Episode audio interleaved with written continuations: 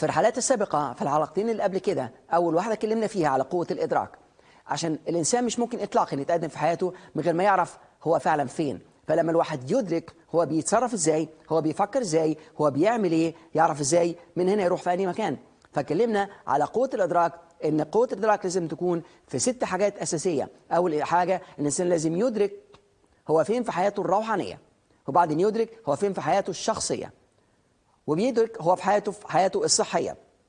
طبعا أنا رتبتهم بطريقة إن روحانيا اولا وبعدين صحيا وبعدين شخصيا وبعدين علاقاتك مع الآخرين وبعدين مهنيا وأخيرا ماديا. لما توصل لكده تبقى مدرك تماما أنت بالظبط فين في دول هتبدأ تفكر طب أنا عايز أروح فين.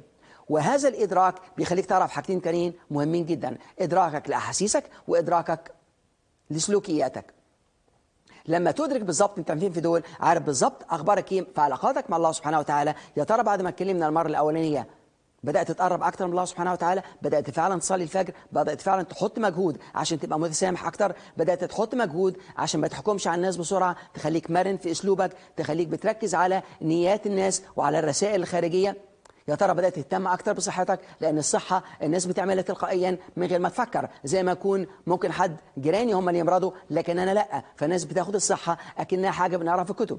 فلو واحد لما يدرك هو فين يبدأ يفكر هو عايز يروح فين في حياتك الروحانية. وبعدين حياتك الجزء الركن الأساسي بعد الروحانيات هو صحتك. بعد الصحة علاقتك عاملة إزاي مع الآخرين؟ وأنت شخصيتك عاملة إزاي؟ لما تقول أنا نميت شخصي. إن أنا قريت أكتر. إن أنا بدأت أسمع أشرطة. إن أنا بدأت أستغل الوقت في سيارتي. إن أنا بدأت فعلا أكون النهاردة أحسن من إمبارح. فبدأت أعرف أنا فين. لما تقدر تفكر واقعيا بتفكر لحظيا بتفكر في الوقت الحاضر. أنا وصلت لغاية فين؟ كل الماضي ده وصلني لغاية فين؟ أنا بتكلم باستمرار. أو للماضي عبارة عن تجارب وخبرات عبارة عن ثروات رائعة لازم نستفيد منها. طبعا هنتكلم إن شاء الله في خلال رحلتنا إلى أعماق الذات. هنوصل إزاي ممكن نتحكم في الأحاسيس وفي التحديات اللي ممكن تجي لنا من العالم الخارجي. وبعدين بدأنا نتكلم بعد الروحانيات والجزء الصحي والجزء الشخصي على الجزء علاقاتك مع الآخرين. يا ترى علاقاتك عاملة إزاي دلوقتي مع أولادك؟ علاقاتك مع نفسك أنت عاملة إزاي؟ علاقاتك مع الآخرين عاملة إزاي؟ علاقتك مع الناس بقت عاملة إزاي؟ هل يا ترى في أصدقاء أكتر؟ هل يا ترى بدأت تفهم الناس؟ بدأت تركز على إزاي تسمع بدل ما تتكلم بس؟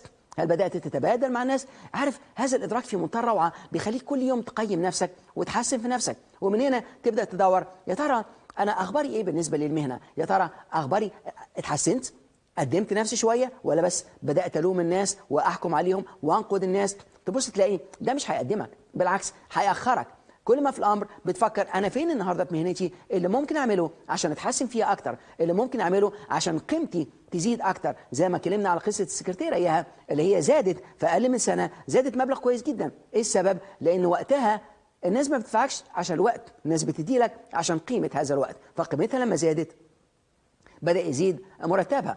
فتبص تلاقي في الآخر كمان الجزء المادي. يا ترى أخبارك إيه في الماديات؟ بتفكر إزاي تحسن دخلك؟ بدل ما تقعد تلوم أو تاخد على آخرين بتفكر إزاي تحسن دخلك؟ وده الجزء الأولاني اللي خدنا المرحلة اللي بعدها لأن أي حاجة تدركها لازم تفكر فيها. واتكلمنا على قوة التفكير. وقلنا إن التفكير إن كل يوم بيجي لك أكثر من 60 ألف فكرة. طبعا في كتب وإحصائيات بتدل على هذا الشيء فنبص تلاقي ال 60 ألف فكرة دول فايلات فايلات فايلات مفتوحة في ذهنك. أول ما تفكر في حاجة يتفتح لك ال file بحاله. عشان كده قلنا إن التفكير بيأثر على إيه؟ بيأثر على الذهن. أي حاجة تفكر فيها تتسع وتنتشر وتشوف منها كتير. والتفكير بيأثر على الأحاسيس. لأن مجرد ما تفكر هتديها معنى وتروح لأحاسيسك هتبان على وجهك أحاسيسك تشتعل أو تكون سعيد أو تكون تعيس. فالتفكير بيأثر على الأحاسيس التفكير بيأثر على الجهاز على الجسد. مجرد ما تفكر هتلاقي أحاسيسك تحرك جسمك هتلاقي تعبيرات وجهك وتحركات جسمك بدأت تتحرك على هذا. عشان كده لما تلاقي حد يقول لك أنا تعبان فتبص تلاقيه جسمه لتحت كتافه لتحت بيتنفس ببطء. لكن الإنسان لما يكون مبسوط عنده هدف محدد عنده فكرة نفسه يحققها هتلاقي جسمه بيتحرك بنفس الطريقة هتلاقي نفس أفكاره مع مع أحاسيسه مع تعبيرات وجهه مع تحركات جسمه. عشان كده مجرد إنك تبتسم الابتسامة دي بتدي كتير لأن مجرد ما تبتسم حتى بتلاقي ناس في في صعوبات. يحط ابتسامة على وشه. تعرف الابتسامة دي بسيطة جدا ولكن أنت عندك 80 عضلة في في الوجه. لما تبتسم بتستخدم فقط 14 عضلة وكل عضلة متصلة بمكان معين في المخ. فتبص تلاقي في حاجة اسمها ال- الاندورفين يطلع في جسمك والأدرينالين ينزل وهو بيدافع عنك. فتلاقي إيه؟ تلاقي صحتك أحسن كتير تلاقي أفكارك اتحسنت أكتر. تعرف النهارده في كاليفورنيا.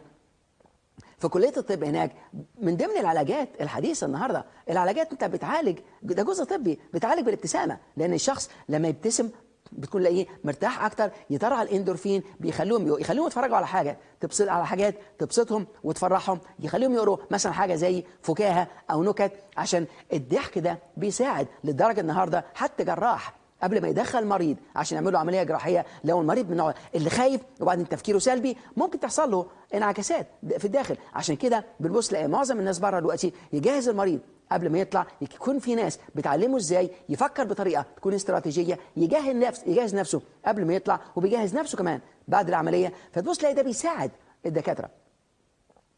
فهذا التفكير بيوصلك لمرحلة رائعة جدا لأن أنت دلوقتي لما تعرف التفكير بيأثر على ذهنك وعلى أحاسيسك وعلى جسدك وعلى كل شيء فيك. ده مش كده وبس ده بيسبب لك الواقع في وقت معين لأن أي حاجة بتفكر فيها بتبقى هي دلوقتي موجودة. ده اللي أنا بفكر فيه. فلو بفكر إن أنا متضايق من حد ده اللي أنا بفكر فيه. لو بفكر إن أنا مبسوط من حد ده اللي أنا بفكر فيه. لو بفكر في طريقة معينة في الحياة ده اللي أنا بفكر فيه. تلاقي أفكارك نفسها بتوصلك لمرحلة بعد كده هنتكلم عليها بعدين اللي هي قوة التركيز. فالأفكار فعلا أنا قلت الأفكار بتحدد فعلا المصير. ده مش كده ده بص تلاقي الأفكار بتتتابع وتتشابك وتتسع. يعني عندي فكرة معينة تخليني أفكر في فكرة ثانية وبعدين فكرة ثالثه وبص الاقي نفسي وصلت المكان ما كنتش أساسا عايز أروح له. مجرد ما بدأت الفكرة تتسع وتنتشر. واتكلمنا على استراتيجية بسيطة إزاي ممكن فعلا تتحكم في هذه الأفكار. يبقى إحنا اتكلمنا على الإدراك. خد بالك دلوقتي هنقول الإدراك بيخليك توصل للتفكير. والتفكير هياخدك على نفس الرحلة إلى الذات البشرية والقدرات اللامحدودة وياخدك للمحطة اللي بعد كده. قوة التركيز أي حاجة بتدركها بتفكر فيها بتركز عليها.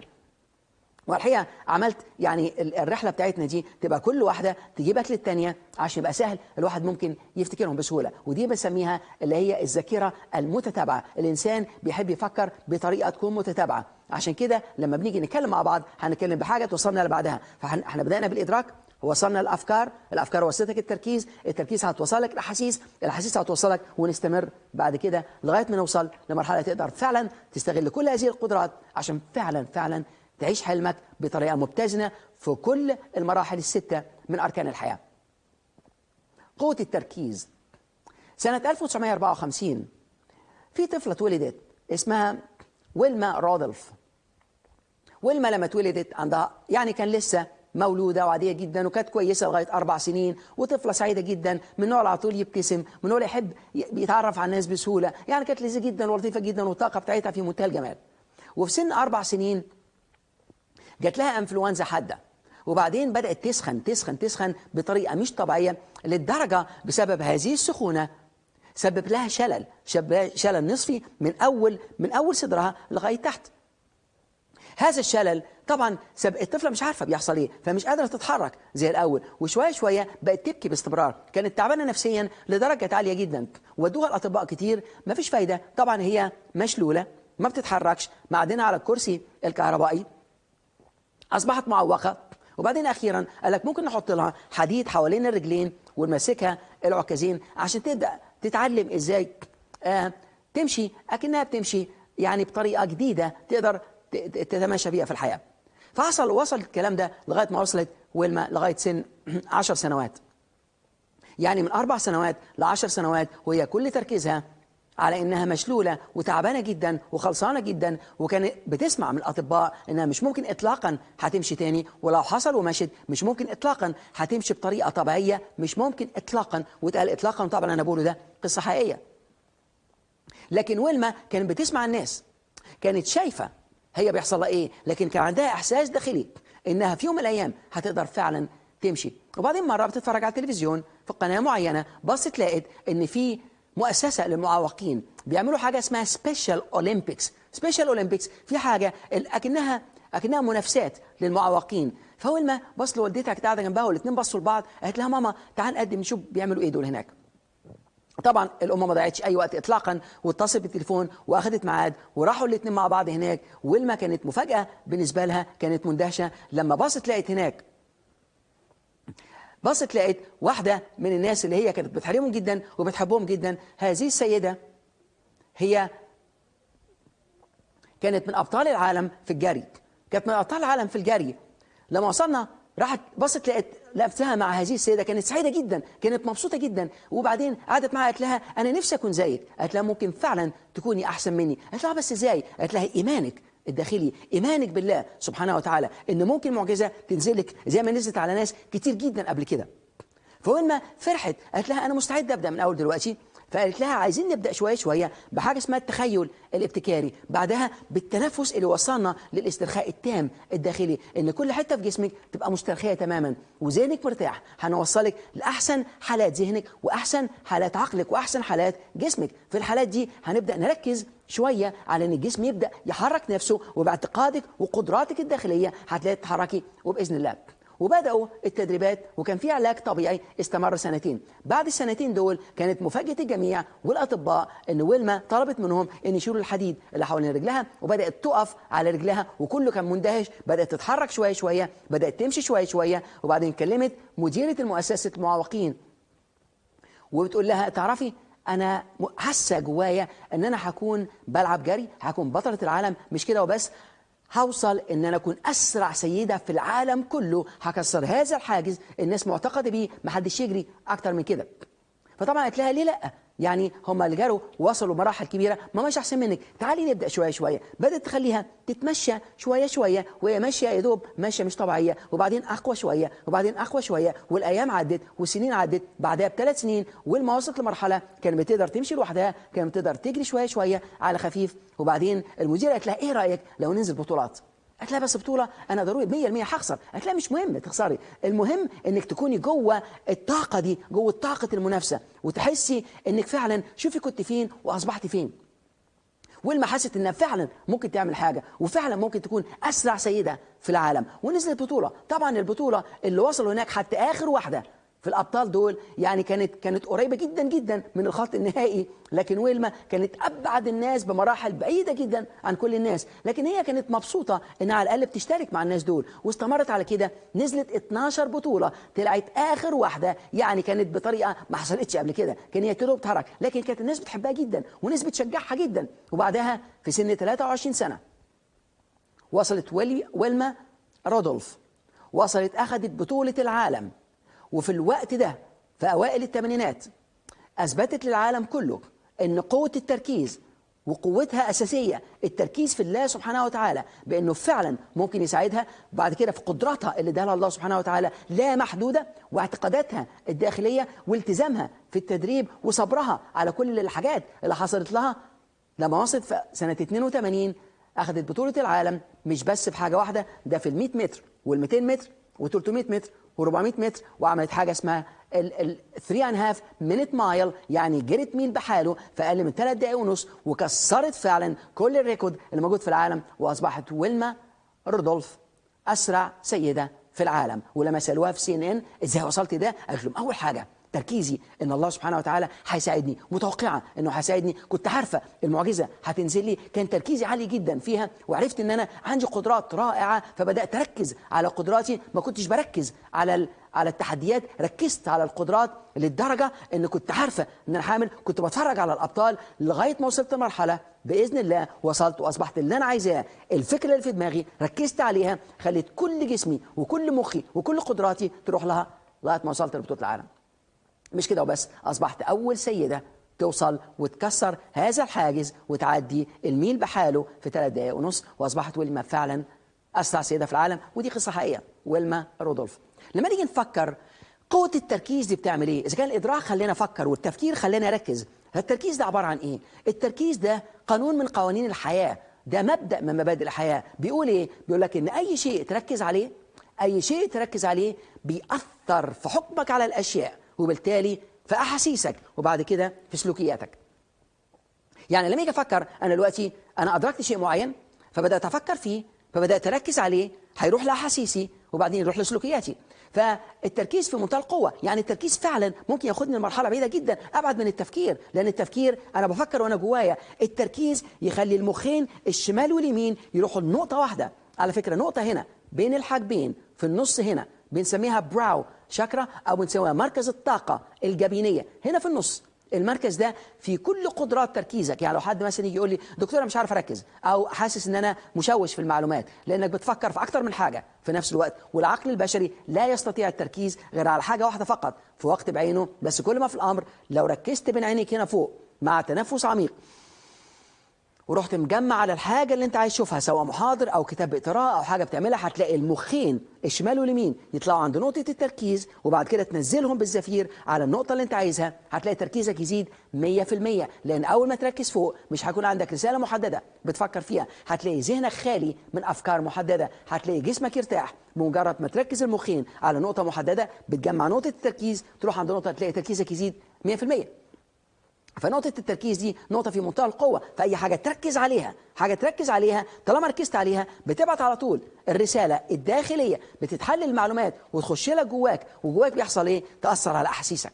وطبعا الأحاسيس هي وقود الإنسان تبص لأخدتك تعبيرات الوجه وتحركات الجسم وبعدها على طول فيها السلوك. نبص نلاقي مثلا يعني لو استخدمنا قوة التركيز في المعلومات اللي بتحصل أنا مثلا وإحنا جايين الاستوديو النهارده بصيت لقيت كان في زحمة كبيرة جدا جدا جدا ولقيت الناس حواليا متضايقة واللي عاملين يزمر ويضرب الكلاكس وبتاع. يعني أنا أفكر ركزت شوية معاهم لقيت نفسي احاسيسي راحت معاهم لأن في أحاسيس اسمها الأحاسيس المتتابعة. أنت ممكن تبص لحد تتأثر بيه وممكن تفصل نفسك عنه وتبعده عنك تماما.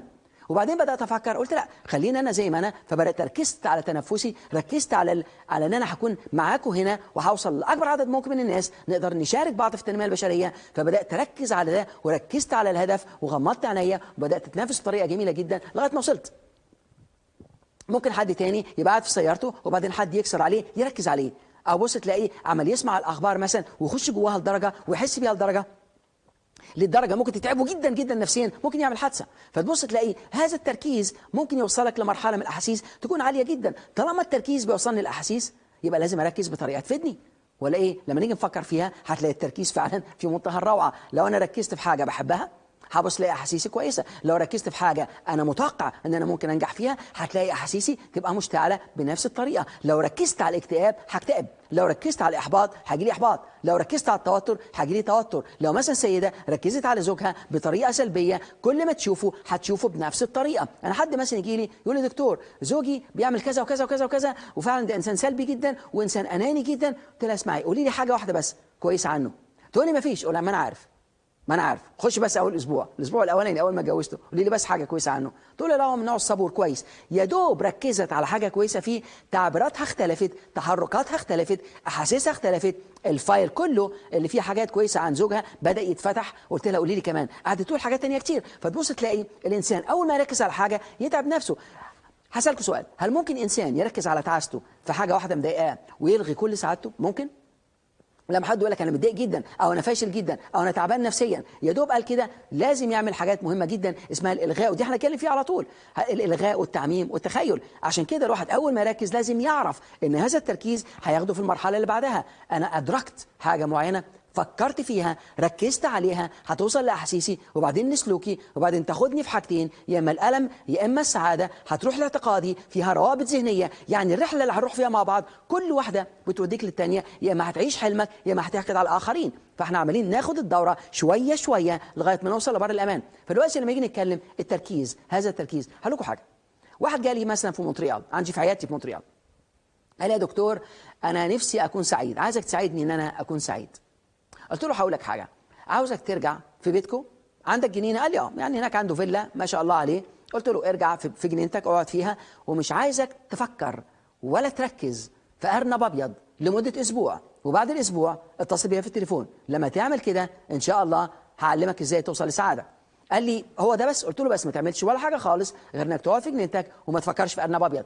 اطلاقا. مش عايزك تركز عليه مش عايزك تفكر خد بالك اللي أنا بقوله. ما تركزش على الارنب أبيض في الحالات دي. هتوصل لمرحلة أوصلك لسعادة بإذن الله. راح بيتهم يا دوب قعد في جنينة ويحاول ما يركزش على الارنب الأبيض يحاول ما يفكرش. فالجن بيشوف آرانب في كل حتة كل ما يحاول ما يفكرش بيفكر. كل ما يحاول ما يركز بيركز. الجن كلمني في التليفون طبعا ما خدتش مكالمته قلت له أسبوع. بعد الأسبوع ده هقابلك يوم الخميس. وراجل الجن شايف آرانب في كل حتة وعايز يتكلم قلت له أسبوع. هشوفك بعد الأسبوع. المهم بعد الأسبوع جالي قال لي دكتور الدنيا كلها آرانب أنت أرنب ولادي آرانب. هتجن مش عارف كل ما أحاول ما أركز على على على الآرانب أفكر في الآرانب أنت عملت في إيه؟ قلت له أنا هقول لك أنا عملت إيه. عايزك بقى ترجع بيتكم وما تفكرش في السعادة. فبدأ يضحك. أقول لي أنا فهمتك دلوقتي كويس قوي أنت عشان خاطر ركزت على الألم وبتفكر في التحديات اللي في حياتك ودخلت جواها بأحاسيسك رحت لاغي كل سعادتك وقعدت تقول إن أنا عايز سعادة من العالم الخارجي. السعادة من العالم الخارجي مش هتجيلك من هناك. السعادة جواك والتفكير الإيجابي هيوصلك للتركيز الإيجابي والتركيز الإيجابي هيفكرك بحاجات إيجابية جدا في حياتك. وبعدين قلت له اسمع أنا عايزك دلوقتي تقول لي حاجة واحدة بس. عايزك تقول لي التجربه من الماضي مهما كانت بسيطة كنت سعيد فيها. قعد خد منه وقت قال لي مش عارف أشوف فين وبتاع. قلت له تعال نحددها. في طفولتك؟ قال لي يعني كان كان في آه. قلت له في الدراسة؟ قال لي كان في كتير. قلت له في العمل؟ قال لي في كتير. فقعدنا نتكلم شوية شوية بصينا لقينا إن عنده حاجات كتير. وبدأ يحس الله ما كنتش بفكر كده. إيه السبب؟ لأنه ركز على حاجة تضايقه. لما ركز على حاجة تضايقه وصلت لأحاسيسه اتسعت وانتشرت تكررت أكتر من مرة اتخزنت جوه العقل الباطن بتطلع تلقائيا زي بقية الحاجات اللي إحنا بنعملها في حياتنا. أكتر من 90% من سلوكياتنا تلقائية من غير ما نفكر بتعمل كل حاجة من غير ما تفكر بتاكل من غير ما تفكر بتنام من غير ما تفكر بتتنرفز من غير ما تفكر كل حاجة بتعملها من غير ما تفكر. عشان كده لما توصل للإدراك الإدراك يخليك تفكر ولما تفكر تقرر إنك تعمل تغيير في حياتك. عشان كده لما نيجي نفكر لما نشوف هذا الشخص مثلا اللي ركز على حاجات سلبية وتعممت بالنسبة له وصلته لأي مرحلة؟ وصلت له التعاسه عايز توصل إنك تكون متضايق؟ دلوقتي حاله فكر في حاجة تضايقك. وبعدين ركز عليها هتتضايق. خلاص سيبها فكر في حاجة تبسطك وركز عليها هتنبسط.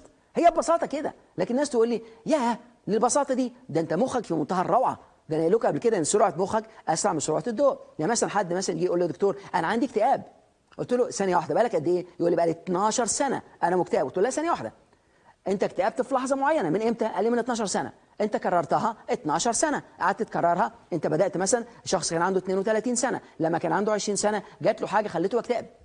وبعدين كررها لما كان عنده يوم زيادة. وبعدين يومين زيادة. وبعدين سنة. وبعدين اثنين وثلاثه دي اسمها تراكمات الأحاسيس. قعدت تتراكم معاه. فكل سنة بقت أقوى من اللي قبلها. كل يوم أقوى من اللي قبله. لغاية ما وصل لمرحلة من الاكتئاب الحاد لأنه ركز على التجربة دي. فزي ما أنا قلت لكم قبل كده وبسرعة كده فكرنا إن لما اتفتحت حالة الاكتئاب ما اتقفلتش هناك. عشان ما اتقفلتش اتخزنت وقعدت تتراكم مع الشخص طول السنين دي كلها. فطبعا مهما يعمل في علاجات خارجية لازم العلاج يكون داخلي لازم هذا الاكتئاب يتغير لازم يتغير إدراكه بالنسبة للمخ لازم الواقع لأن لما المخ يزور الماضي ويفتش على على البيت اللي كان عايش فيه هيلاقي الاكتئاب هيرجع له تاني من أول وجديد. زي اللي بيحاول ينزل وزنه.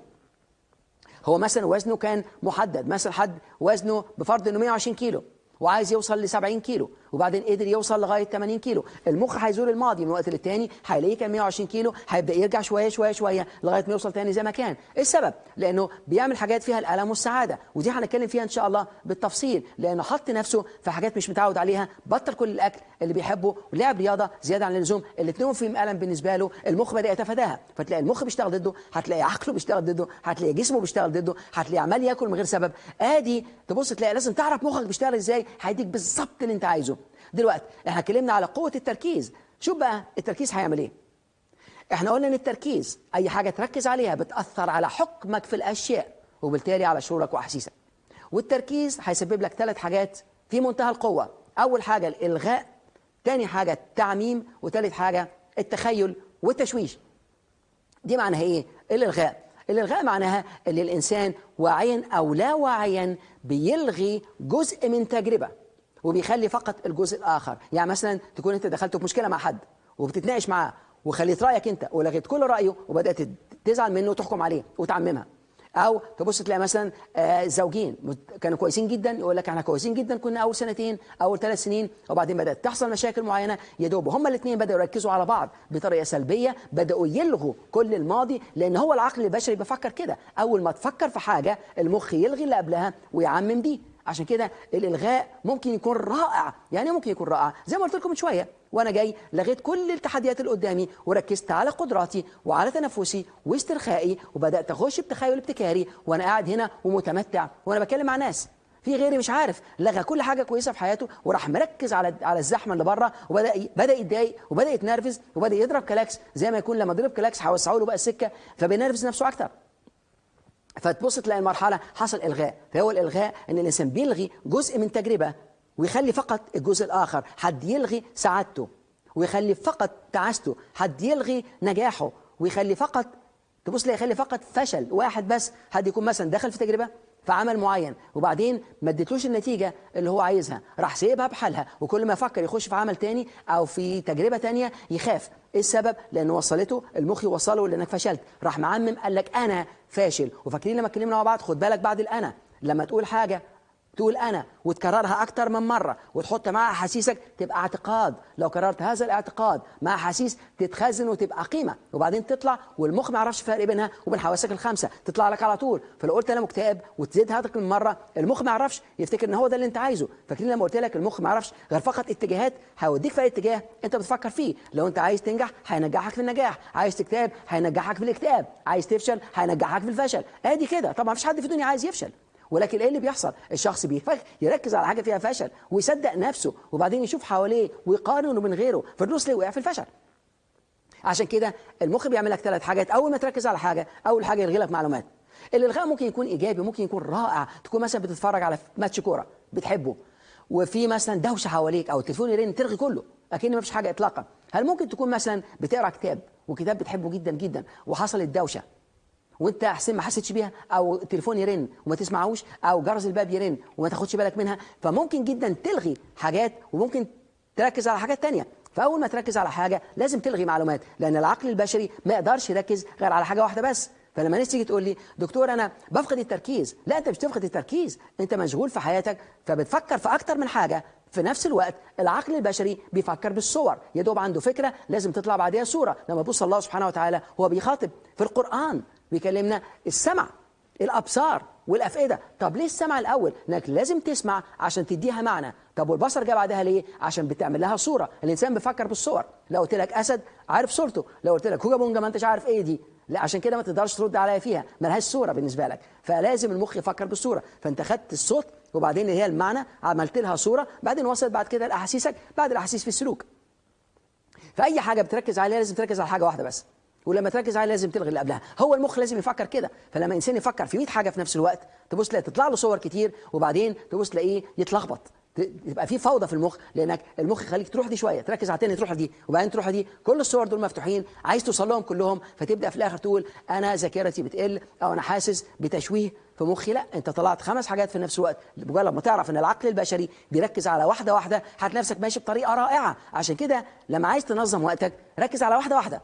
واشتغل على الحاجات اللي فيها قيمة عالية. فده بالنسبة للإلغاء. أنت ممكن تلغي حاجات كويسة من حياتك للأسف شديد وده جزء سلبي من الإلغاء. إن شخص يكون في علاقة زوجية رائعة وبعدين تحصل حاجة واحدة بس غلط يركز عليها يبدأ المخ على طول يركز له عليها دي بس. ويخ... وذوق الثانية مش بيلغيها خالص بيلغيها في الوقت الحاضر. طالما ركزت عليها وفكرت فيها أكتر من مرة بتتراكم. وبعد كده المشكلة كل ما أشوف الشخص المخ يفكرني باللي هو كان بيعمله. فبعد كده مع الوقت افتكر ان هو شخص كده. أو الشخص بحاله سلبي. زي ما في شخص يقول لي المدير بتاعي سلبي. تقول لا خد بالك. ما فيش إنسان سلبي. في سلوك انت مش مبسوط منه. الإنسان ده أحسن مخلوق. خلق الله سبحانه وتعالى. وقلنا المرة اللي فاتت خلقنا الإنسان. الله سبحانه وتعالى قال خلقنا الإنسان في أحسن تقويم. ده انت معجزات في معجزات في معجزات في معجزات. ما تحكمش على المعجزات دي. لكن انت في سلوك انت مش مبسوط منه. ففرق بين الشخص وبين سلوكه وتقدر تتعامل مع السلوك مش مع الشخص بحاله لأن السلوك ده برمجته ده قيمه ده أفكاره دي إدراكاته الاشياء وأنت عندك مختلف عنها تماما فأنتوا اختلفتوا في الرأي. لكن أنا وأنت مش مختلفين إن ربنا سبحانه وتعالى كرمنا وخلقنا نبقى أحسن مخلوقات. بالنسبة خلقنا الإنسان في أحسن تكوين وسخرنا له السماء والأرض عايز إيه تاني؟ والعقل البشري في منتهى الروعة وأنت معجزات في معجزات في معجزات. فما تقدرش تقول لشخص أنت أنت يعني كل دول.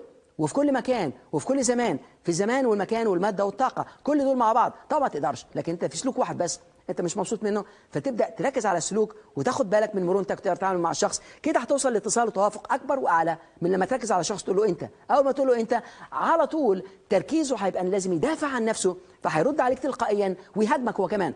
عشان كده من أول النهارده تبقى تفكر لما بركز على الناس بركز عليهم إزاي. فأنا هسألك سؤال. يا ترى تركيزك فين دلوقتي؟ تركيزك بالنسبة لحياتك الروحانية عاملة إزاي؟ يا ترى أخبارك إيه مع الله سبحانه وتعالى؟ تركيزك في حياتك الصحية عاملة إزاي؟ يا ترى بتفكر في الصحه إن حاجة عايشة وخلاص؟ يا ترى أنت فعلا بتهتم بصحتك؟ يا ترى بتتمشى كل يوم شوية؟ بتشم هواء نظيف؟ لأن الرئة تعبانة. إيه السبب؟ ما حدش بيتنفس. قليلين جدا اللي هم عارفين القوة دي وعارفين قدرات التنفس. والنهاردة إن شاء الله على فكرة هنبدأ نعمل شوية حاجات مع بعض. هنبدأ نتحرك حبة كده. هنبدأ نعمل شوية حاجات على أساس ما نبقاش قاعدين كده باستمرار لأن على فكرة أنا مش متعود أقعد. يعني يمكن الناس اللي جولي في أمسياتي بقى اخلي الناس تضحك وتنبسط. عارفين ليه؟ لما سألوني مرة في برنامج تلفزيوني دكتور بتضحك الناس ليه؟ قلت له تعرف لما تضحك يزيد استيعابك 14 مرة مش 14% 14 مرة. ولما تحرك جسمك كويس وتتنفس مظبوط مع مع هذه الابتسامة الجميلة يزيد استيعابك 18 مرة. عشان كده إحنا ساعات كنا نحبه مدرس جدا لأنه لطيف جدا بيضحكنا. أنا فاكر عندنا في وقت من الأوقات كان في عندنا أستاذ الله يمسيه بالخير أو يرحمه بقى لي سنين طبعا ما شفتوش أكتر من 30 سنة. كان اسمه الاستاذ أحمد حلمي. كان يكلمنا كان هو مدرس آه، أحياء وكيمياء. كان كل واحد فينا كان في الأحياء جايب لا يقل عن 35 من 40 السبب؟ كان جميل جدا كان لطيف جدا كان بسيط جدا وكان يضحكنا والحصه كل كلنا نستنى الحصه بتاعته. وأول ما يخش يكلمنا على أنثى بعوضه الأنوفلوس وتلدغ جلد الإنسان وتطلع أنزيمات وبعدين يقول لك بص الولد ده مناخيره زي البعوضه الأنوفلوس ويضحكنا فكنا بنحبه جدا. وسبحان الله هو مناخيره كانت زي البعوضة بالظبط. فكنا كان شكله طريقته كنا كلنا نحب نحضر حصته كلنا نجحنا فيها. كان عندنا مدرس الإنجليزي كان أي حد يبقى رائع يسميه حسني. يقول لك حاجة تقولها يخليك تبقى حسني. فكلنا مركزين أنا هبقى حسني في يوم من الأيام. ليه كده؟ حسني بالنسبة لي يعني متقدم. فمرة سألني إبراهيم قول لي من واحد لغاية 10 فقلت له 1 2 3 4 5 6 7 8 9 10 الرائع سقفوا له حسني كنت فرحان جدا. رحت بالليل في البيت لما روحت بعد كده وأنا عمال أعد من واحد ل 10 بالإنجليزي في ذهني فجت والدتي الله يرحمها تقول لي إبراهيم. قلت لها إبراهيم مين؟ ده إحنا تقدمنا دلوقتي يا مدام دلوقتي حسني. يعني إحنا خلاص بقينا حسني دلوقتي. فتبص تلاقي كنت فرحان جدا لأن وصلت لمرحلة خليت الآخرين يقدروني. فكنا نحب جدا فطبعا الأحياء والكيمياء والإنجليزي كان أقل واحد فينا 35 من 40 دي الروعة إنك ركزت على حاجة. ممكن جدا تركز على مدرس يضايقك. هل ممكن الواحد لما يركز يعمم ودي الحاجة الثانية على فكرة. أول ما ركز على حاجة لازم المخ يلغي لأن بركز على دي بس فلازم يلغي الثانية فلو قلت لك فكر في إيدك اليمين. أول ما تفكر فيها كل معلومات اللي كنت تفكر فيها نسيتها دلوقتي. في الوقت الحاضر بس. بعدين قلت لك فكر في إيدك الشمال. المخ يروح هناك. فالذاكرة متتابعة. يعني أول ما أقول لك حاجة المخ يركز عليها. لو قلت لك اللي بعدها المخ يزق دي وتركز على دي. لما أقول لك اللي بعدها المخ يفكر في دي وبعدين يزق على دي. عشان كده أي حاجة لما تيجي تدرس الناس بتقعد تقرأ تقرأ تقرأ تقرأ يا دوب تروح للثانيه الثانية تزق الأولانية وهكذا. عشان كده لو عايز تدرس اللي إحنا بنعمله دلوقتي اسمها الذاكرة المتتابعة. إن كل واحدة تجيب الثانية ليها معنى ليها تتابع. إن الإدراك يجيب لك التفكير والتفكير يجيب لك التركيز والتركيز يجيب لك إيه بعد كده؟ التركيز هجيب لك الأحاسيس. فإحنا هنشتغل بهذه الطريقة على أساس تلاقي واحدة تروح جايب لك الثانية فتقدر تفتكر كل حاجة بمنتهى السهولة. دلوقتي إحنا قلنا إن, إن التركيز هجيب لك إيه؟ هجيب لك الإلغاء. في حاجة اتلغت. فاللي اللي اتلغت دي راحت فين؟ فين دلوقتي؟ يا ترى أنا لغيت سعادتي؟ فكر باستمرار. فاكرين الإدراك؟ أدرك وأفكر. يا ترى لغيت سعادتي؟ يا ترى في حاجة مضايقاني؟ رحت لغي كل حاجة كويسة وخليت دي. أكون أنا بشتغل في مكان وكنت مبسوط فيه جدا وبعدين فجأة حاجة حصلت ورحت مركز عليها وبدأت أتضايق وبصيت لقيت الشغلانة كلها تعبانة لأن المخ هيعمل لك تاني حاجة. إيه الحاجة الثانية هيعمل لك حاجة اسمها التعميم. التعميم. يعني إيه التعميم؟ فاكرين لما بتلغي بتعمم. يعني إيه عممت؟ لأن أول ما ألغي معلومات لازم أحكم على المعلومة الثانية وأعممها. فبقت هي دي بس. التعميم يعني إيه؟ التعميم بيقول لك إن أي شيء بتفكر فيه وتركز عليه وتلغي منه معلومات ممكن حاجة بسيطة جدا يكون نشاط جوه تجربة يصبح التجربة بحالها. هديكم سبب حاجة مثلا قصص معينة في الحتة دي. في مثلا سيدة راحت مطعم وكانوا حوالي 12 سيدة معاها وراحوا يتعشوا مع بعض. وبعدين وهم هناك هي طلبت أكلة معينة طلبت سمك موسى. لما جالها سمك موسى السمك بالنسبة لها ما كانش بالطريقة اللي هي عايزاها مع إنها كانت طول عمرها بتروح المطعم ده مع الأصدقاء دول والمطعم بالنسبة لها ممتاز من كل ناحية. وبعدين راحت هناك وما انبسطتش من الأكل وزعلت جدا وراحت ماشية. أنا إحنا عموما عندنا في البيت في مونتريال أنا أحب الناس كتير حواليا فبنعزم ناس كتير. فهي كانت قاعدة وقعدت تقول لنا بتقول اسم المطعم ده وبتقول للجميع ما حدش يروح المطعم ده المطعم ده مش كويس. فأنا قلت لها قولي لي انت اكلتي إيه؟ قالت لي اكلت سمك موسى قلت لها كان كويس؟ قالت لا طبعا كان وحش جدا قلت لها كان كنتوا كام؟ قالت لي كنا 12 كلهم أكلوا سمك موسى؟ قالت لي لا أكلوا حاجات تانية فسألتها خلينا نفكر حاجة حاجة وانت داخلة من الباب قابلوكي كويس؟ قالت لي جدا يا ترى الترابيزة كانت نظيفة؟ قالت لي جدا يا ترى المفرش كان نظيف؟ قالت لي فعلا يا ترى الكراسي اللي قاعدة مريحة؟ قالت لي مريحة يا ترى ال atmosphere نفسه وانت قاعدة كان كويس؟ قالت لي كان رائع وحتى كان في بارفانات جميلة كده قلت لها ال maître d'hôtel الجرسون اللي جاي يخدمك كان كويس؟ قالت لي كان ممتاز طريقة تقديم الأكل كانت كويسة؟ قالت لي كانت كويسة جدا وانت طول عمرك بتحب المطعم ده؟ قالت لي فعلا. طب المشكلة فين؟ طبق. طبق واحد بس هي أول ما خدت الطبق ده المخ راح لغي لها كل اللي فات. وراحت معممه بقى المطعم بحاله. مش بس الطبق ده مش بس كده. دي بتأثر على 32 واحد تقول ما تروحوش المطعم ده. مش ممكن يحصل. فواحد ممكن يكون متضايق من حاجة يروح لاغي كل حاجة كويسة ويروح معمم الحاجة الوحشة ويتخيل نفسه وهو في المستقبل. ودي برضه هنتكلم فيها بعد كده. إذا ممكن ساعتها بيبني عليها ويتفاداها بعد كده في المستقبل.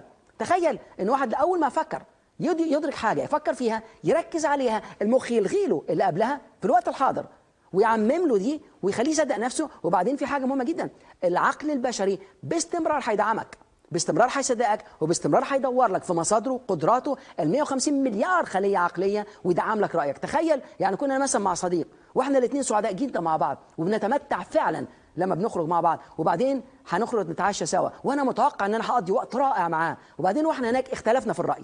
أول ما اختلفت في الرأي مثلا الشخص راح زعلان وراح ماشي زعلان وهو ماشي المخ هيدعمه. ده فعلا لأن الشخص ده مش كويس وده نصب عليك وده عمل فيك كذا وكسب عليك مرة واتأخر عليك مرة هتدعم. ولما تدعم ممكن جدا تفقد صديق. هل ممكن؟ هسألك السؤال ده. هل ممكن تكون صديق مع حد وبسبب حاجة معينة حصلت تفقده تماما؟ ممكن ولا لا؟ طبعا ممكن. هنبص نلاقي إجابة. طبعا ممكن. هل ممكن إن أنت إنسان تكون سعيد من كل حاجة؟ عندك كل شيء.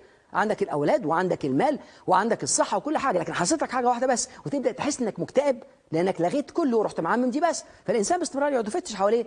عارفين أنا صديق ليا مدير في مستشفى اللي هي مستشفى آه، Montreal General Hospital. بعدين رحت له قلت له عايزك تقول لي حاجة تخبطني في بيتي. قال لي ليه؟ قلت له عايز أشوف التحديات اللي عندنا دي هل يا ترى تستاهل الواحد يتعب منها؟ قال لي تعالى. راح موديني في مكان اللي هو بتاع الطوارئ. بصيت على الناس اللي هناك قلت يا خبر أبيض مش معقول. ده يعني ده أنا ما عنديش مشاكل خالص. مقارنة بدول راح مطلعني الدور اللي فوقه. ناس محروقة حروق من الدرجة الأولى. قلت دول بتوع الطوارئ دول في جنينة. ده اللي فوق دول دول في مصيبة. يعني مش معقول دول محروقين. يعني كل لو يودي يتوجع. قال لي طب تعالى نطلع الدور اللي بعده. طلعنا الدور اللي بعده ناس هيموتوا من السرطان. يعني احتمال إنه يعيش 1% أو أقل. فقلت الله بتوع الحريقة عندهم أمل يعيشوا بتوع الطوارئ دول بيتدلعوا أنا ما عنديش مشاكل خالص. قال تعالى بقى نطلع الدور اللي بعده رحنا المشرحه قلت دول بقى عندهم مشاكل كبيرة. فتبص تلاقي لما نطلع هناك واحدة واحدة واحدة عشان كده في مثل يقول لك اللي يشوف بلاوي الناس بتون عليه بلوته واللي يفكر فعلا حقيقيا يتقبل اللي عنده ويدرك إن عنده قدرات لا محدودة وإن هو مش المشكلة. المشكلة هتعدي هتعدي. فأنا أفكر في الحل. في ناس كتير جدا تكلمني دكتور أنا مكتئب. ما تقولش أنا مكتئب فبنبدا أقول لي خلاص أنا فصلت. وبعدين يكلمني بعد أسبوع يقول لي تعرف يا دكتور أنا يعني كلمتك المرة اللي فاتت وبعدين رحت لدكاترة كتير ورحت لناس كتير متخصصين وما استفدتش منهم حاجة.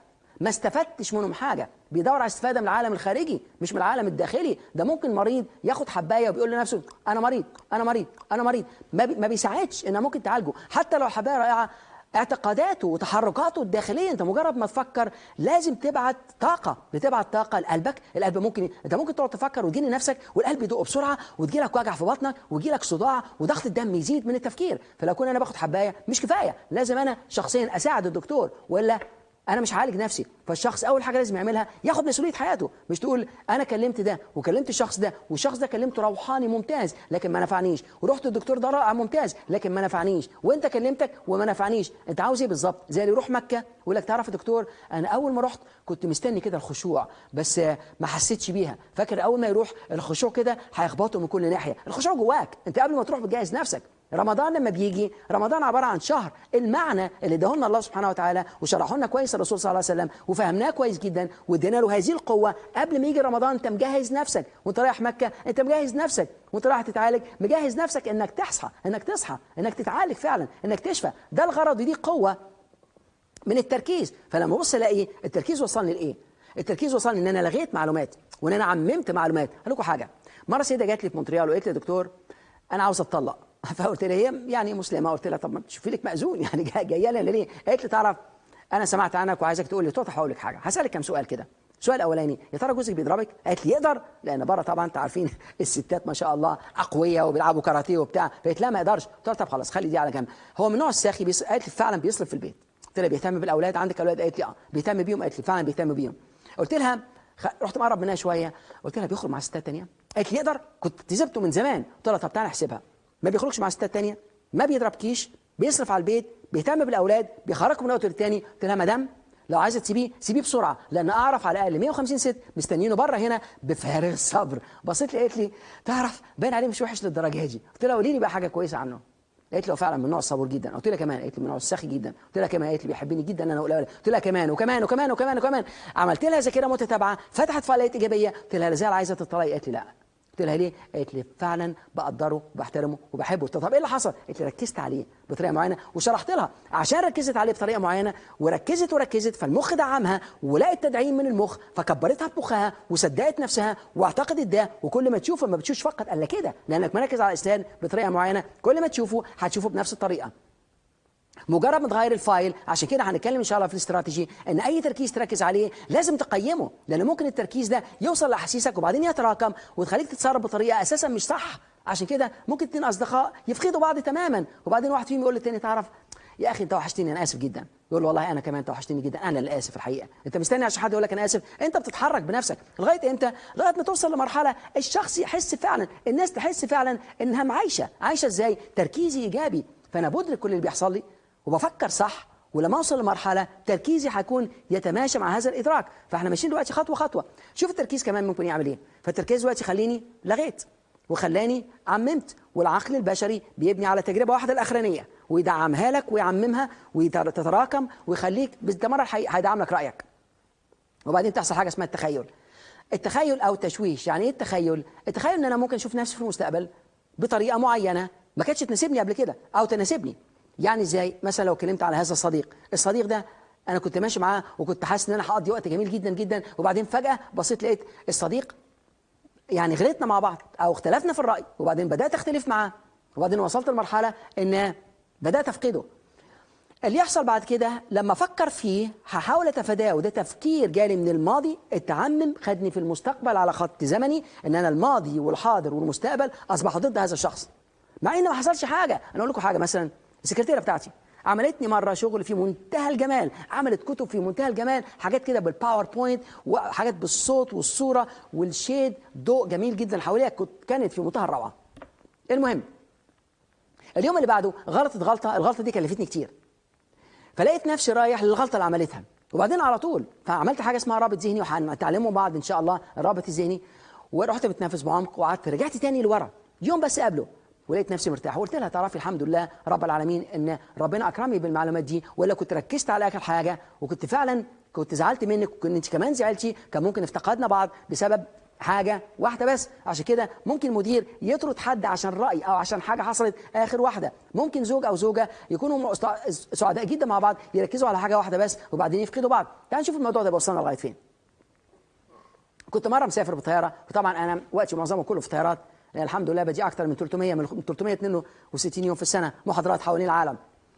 وبعدين بصيت لقيت واحد واحدة قاعدة عمالة تصرخ عمالة تتكلم. يعني الكلام ده في الدرجة الأولى. فتبص تلاقي في طفل صغير عنده أربع سنين اسمه اسمه كريم. كلنا حفظنا اسمه مش عشان كل اللي قاعدين رائعين في الذاكرة لا لأن والدته قعدت قالت اسمه خمسين ألف مرة. كريم اقعد كريم يخرب بيتك كريم سيب بنطلون الراجل كريم ما تسيبش ده كريم ما تعملش ده كريم ما تعملش ده كريم كريم كريم كريم. ما حدش كان عارف اطلاقا ينام. كلهم كرهوا كريم لأن قاعد واد الصغير ده قلب الدنيا. واحد أخده من اللي قاعدين وراح موديه في الحمام عشان خاطر يلعب بالمية الزرقاء عشان يسكت. وقبل ما ننزل بنص ساعة كريم نام. وتتفرج وإحنا نازلين وكريم لسه نايم وراجل كده محترم وراح لعب في شعر كريم. قوم يا كريم عايز اكون بنتقم منه. انت يا ابن الذين انت خليتني ما أعرفش انام طول الوقت ده. كلهم ركزوا عليه. أنا اول ما شفت كده ركزت قد إيه الولد ده عنده طاقة عالية جدا. ركزت قد إيه؟ ام ربيته كويس. للدرجة إن عنده طاقة عالية وبعدين متفتح جدا وعاوز يتعرف بالناس كلها ويروح للناس يقول لهم أنا عندي أربع سنين على فكرة أنا عندي أربع سنين أنا اسمي كريم أنا عندي أربع سنين. فبيحب الناس وبيخرج للناس أنا كنت سعيد بيه كل ما في الأمر عايز شوية control. وغير كده كمان عنده صحة عنده نشاط لازم أطلع له النشاط ده. وقدرت إن أنا أركز على حاجة كويسة فيه وبعدين شوية شوية شوية قعدت أتنفس ورحت داخل جوايا. عارفين في قصة؟ راجل آه راجل صيني من اللي هم بيعملوا حاجة اسمها المديتيشن اللي هي التأمل الداخلي. كان في شاب عايز يروح يتعلم منه. لما راح يتعلم منه راح لغاية الباب البيت والنمرة. لسه هيخبط. سمع ضوضاء جامدة جدا وموسيقى عالية جدا. فقال لك مش ممكن يكون ده المكان. وراح ماشي. وخلال ما ماشي بعدها بنص ساعة قال بس هي دي النمرة. رجع تاني لنفس النمرة. لقى دوشة جامدة جدا جدا جوه. راح ماشي تاني من أول وجديد. وبعدين أخيرا رجع. وهو رجع بيخبط فطلع له هذا الرجل الصيني. قال له أنت عايز إيه؟ قال له أنا جاي هنا عشان أتمرن على التأمل. قال له هو ده المكان. قال له بس أنا كنت متوقع إن المكان يكون هادي يكون رائع كده في السلام والهدوء الداخلي. قال له الكلام ده كان زمان. تعالى أنا أحكي لك إيه اللي بيحصل. أول ما بدأنا كنا عايزين المحيط الخارجي يمثلنا ويشغلنا ويكون يتناسب معانا وإلا جوه نتعب. مع الوقت بنحط لك دوشة. مهما زادت الدوشة والضوضاء بتلغي كل العالم الخارجي وبتركز فقط. على العالم الداخلي. مهما كان رأي الناس فيك مهما حد يقول لك إن أنت سلبي أو إن أنت ضعيف أو أنت فاشل بتلغي هذا الرأي تماما لأنه ما بيتكلمش المعجزات في المعجزات اللي عملها الله سبحانه وتعالى. يمكن بيتكلم بسلوك واحد وسلوك ده من وجهة نظره وهو من وجهة نظره مبني على أفكاره وعلى قدراته وعلى تجاربه وعلى إدراكه اللي ممكن لا يتناسب معي اطلاقا. عشان كده عجبني. واحد مرة في يوم من الأيام لما قال لك لما أي حد يقول لك حاجة سلبية بتفكر داخليا إن رأيك فيا لا يدل عليا ولن يدل عليا. رأيك فيا لا يدل عليا ولن يدل عليا. ده أنا أحسن مخلوق خلق الله سبحانه وتعالى. أنا معجزات في معجزات بتعلم كل يوم وبنمو كل يوم وبتزن كل يوم وإن شاء الله بإذن الله أوصل ربنا سبحانه وتعالى يدخلني جنه أنت عمال تحكم على كل دول؟ عشان كده الناس ساعات ممكن تقول لك حاجات تلخبطك أو ممكن يقول لك حاجات يسرق منك أحلامك. لازم الإنسان يعرف كويس جدا هو بيركز على إيه. ما تقعدش تركز على آراء الناس. هتتجن هتلاقي نفسك مش عارف رايح ولا جاي. عندك هدف معين ركز عليه. وبعدين عايز تحكيه احكيه لحد بيدعمك. هنتكلم إن شاء الله على قوة الأهداف. فأنت بتوصل لمرحلة تبقى عارف بالظبط أنت رايح فين مركز بالظبط على قدراتك. لما تكون يوم في سعيد حاسس أي منك في سعادة لازم تكون كل يوم زي التاني. لأنك وصلت لأحلى مراحل حياتك لازم توصل ليه؟ إيه السبب؟ لانك لأنك رائع. رائع إيه؟ وصلت الأحسن. ده أنت أحسن مخلوق الله سبحانه وتعالى. عندك فرصة جديدة تقرب من الله سبحانه وتعالى. عندك يوم جديد تتنفس بطريقة جميلة. صحتك تكون أحسن. عندك يوم جديد تهتم بنفسك وتنمي أفكارك وتسيب بصماتك للدنيا وتساعد الآخرين. عندك يوم جديد إنك تقدر تهتم بمهنتك إنك تقدر تعلم الناس حاجة تسيب حاجة لأولادك. فتبص تلاقي ما اديتش بتاع لو عملت فلوس وعارف أنا بعمل فلوس كتير زي ما إنسان يقول لي دكتور أنا بخاف من الفلوس. قلت له ليه؟ قال لي لو جمعتها الله سبحانه وتعالى هيحاسبني عليها. قلت له دي هديتك وفي نفس الوقت ممكن تكون لعنة بالنسبة لك لأنه تحديك.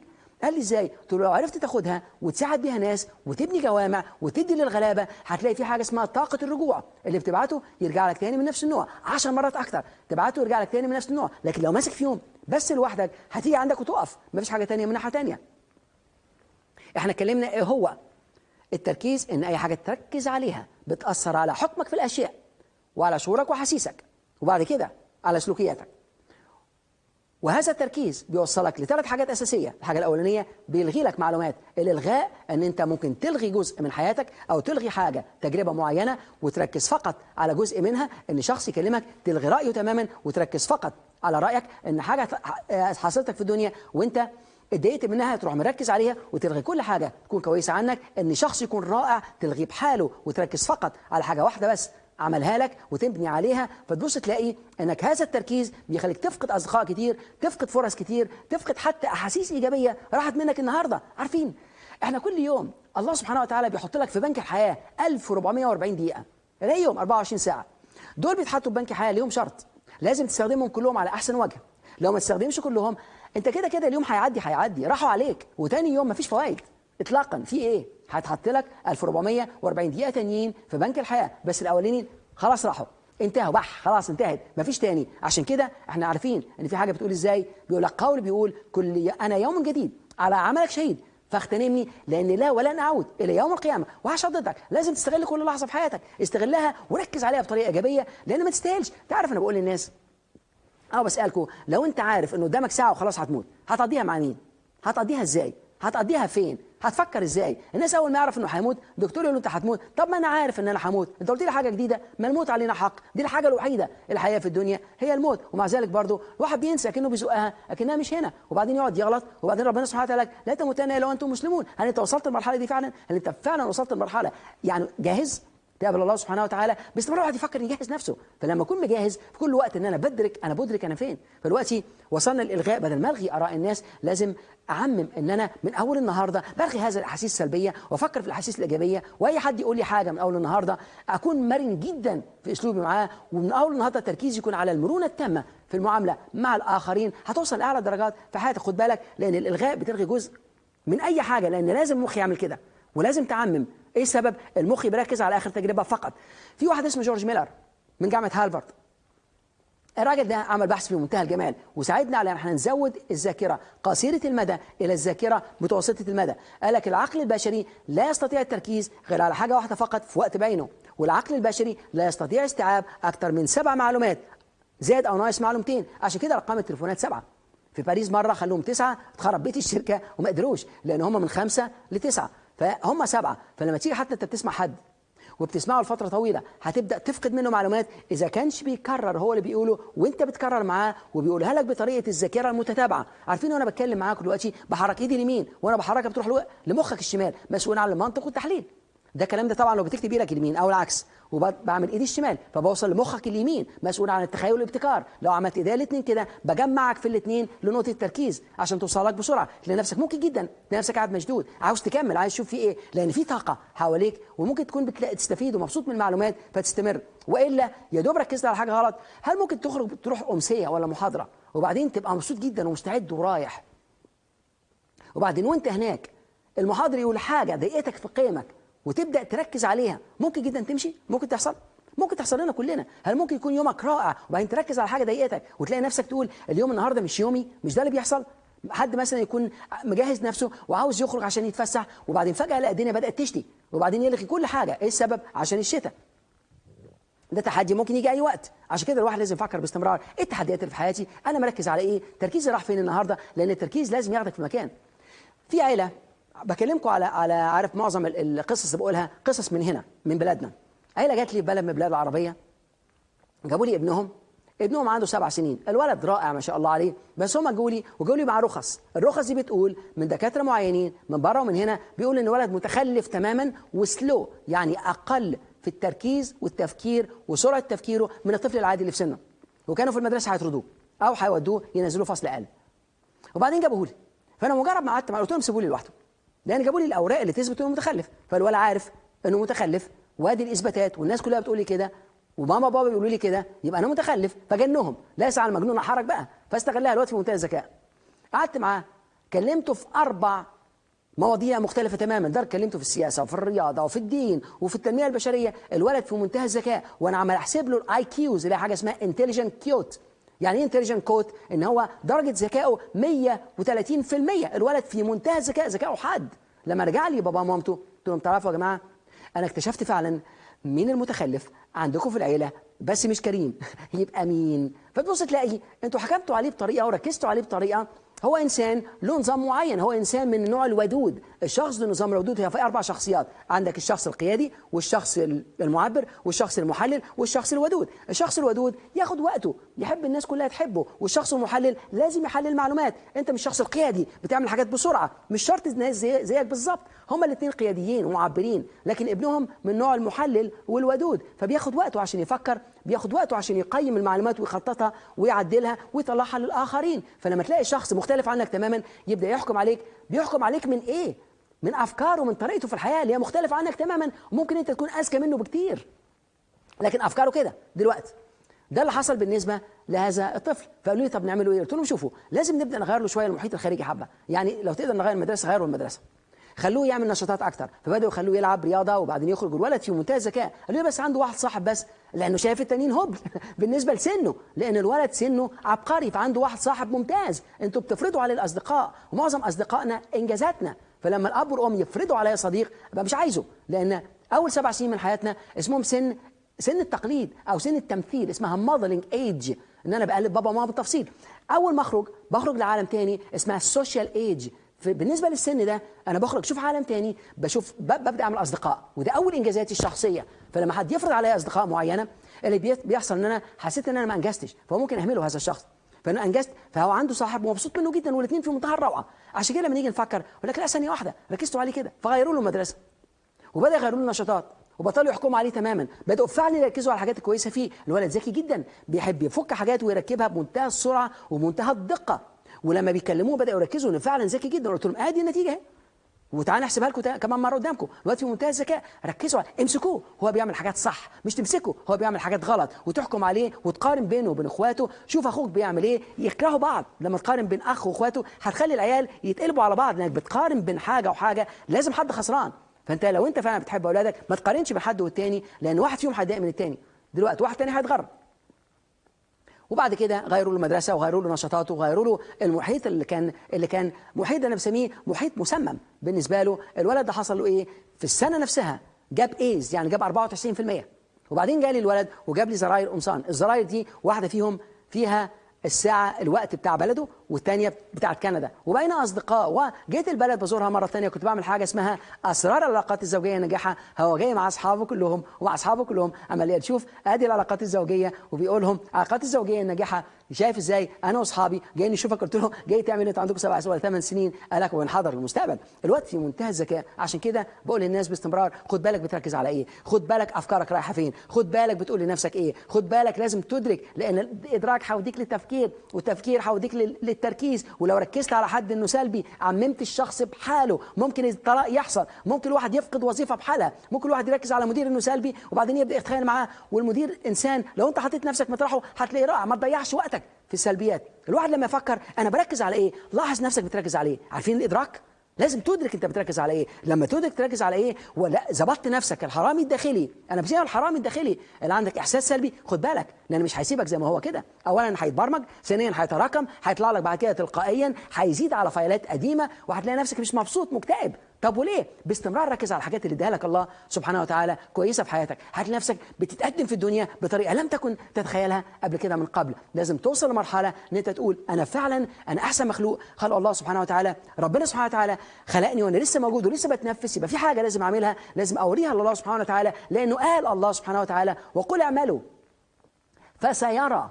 الله عملكم ورسوله والمؤمنين وخلال ما انت بتعمل بتبص تلاقي ربنا عايزك تعمل عايزك تتحرك ما تفكرش إيه السبب إن التركيز يكون صح؟ لأن الله سبحانه وتعالى ما بيغيرش حد غير لما يبدأ هو يغير نفسه ولا يغير الله ما بقوم حتى يغيروا ما بأنفسهم. ده معناه إيه؟ لازم أنت تغير نفسك الأول. لو ما غيرتش نفسك يعني ابدأ. ربنا ادالك كل القدرات وعندك شوية تحديات. لو ركزت في التحديات هتقع فيها. وهتكبر وهتلغي وهتعمم وهتلاقي نفسك بتركز عليها وبعدين المخ يلغي لك كل الحاجات الكويسة اللي عنك ويعمم لما تفكر في حد إنه سلبي خد بالك ما فيش حاجة اسمها شخص سلبي. في سلوك أنت مش مبسوط منه.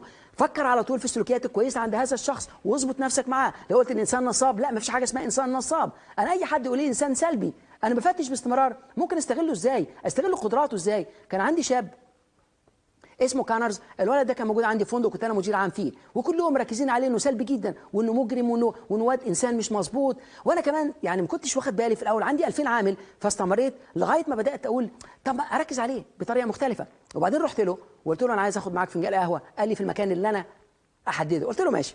حدد لي مكان ما يعني ما اروحش فيه لوحدي ابدا يعني. المهم رحت هناك وقال لي تعرف أنا بحترمك؟ لأن جيت طلعت هنا. قلت له حكايتك إيه بالظبط؟ ده ما فيش مدير جه هنا لما بيشتكي من ال file بتاعك قد كده. كلها حاجات سيئة.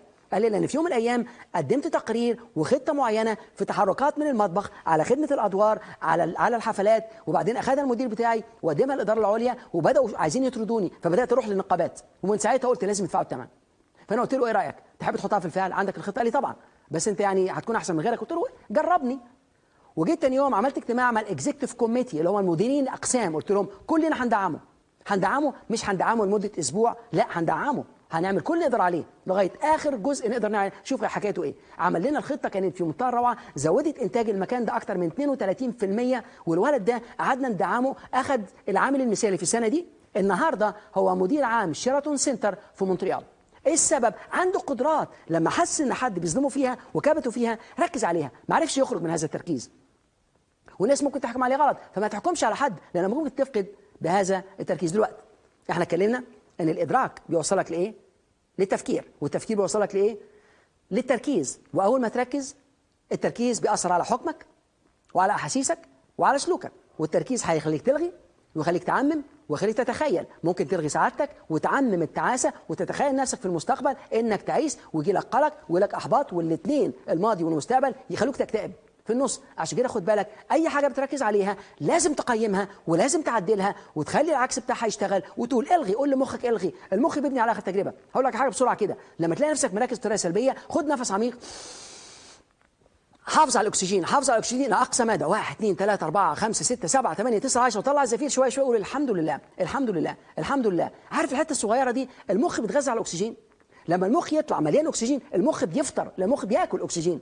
ولما تركز وتطلع الزفير شوية شوية الحمد لله. المخ هيركز على الحمد لله. تيجي تفتش على حاجة ضايقتك ما اتحلتش لسه لكن بعتت وانت انفصلت. عشان كده من أول النهارده لازم تعرف كويس جدا إن قوة التركيز ممكن توديك للسعاده أو ممكن توديك للتعاسه طالما أنت القرار في إيديك وأنت الحكم في مخك تقول باستمرار أنا أتحكم في عقلي. اذا أنا مسؤول عن نتائج أفعالي. عشان كده لازم باستمرار تعيش كل لحظة اكنها آخر لحظة في حياتك. زي ما قلت لك باستمرار لازم تدرك أنت عايش إزاي وعايش فين. لازم تفكر أنت عاوز تروح فين. لازم تركز على الإيجابيات مش السلبيات لأنك بتفكر بتفكر. فأحسن بفكر طريقة باستمرار. وافتكر باستمرار إن عيش اللحظة دي كأنها آخر لحظة في حياتك. عيش بالإيمان بالله سبحانه وتعالى. حبك لله سبحانه وتعالى. حبك للرسول صلى الله عليه وسلم. وعيش بالإيمان. عيش بالحب. وقدر قيمة الحياة. والسلام عليكم ورحمة الله وبركاته.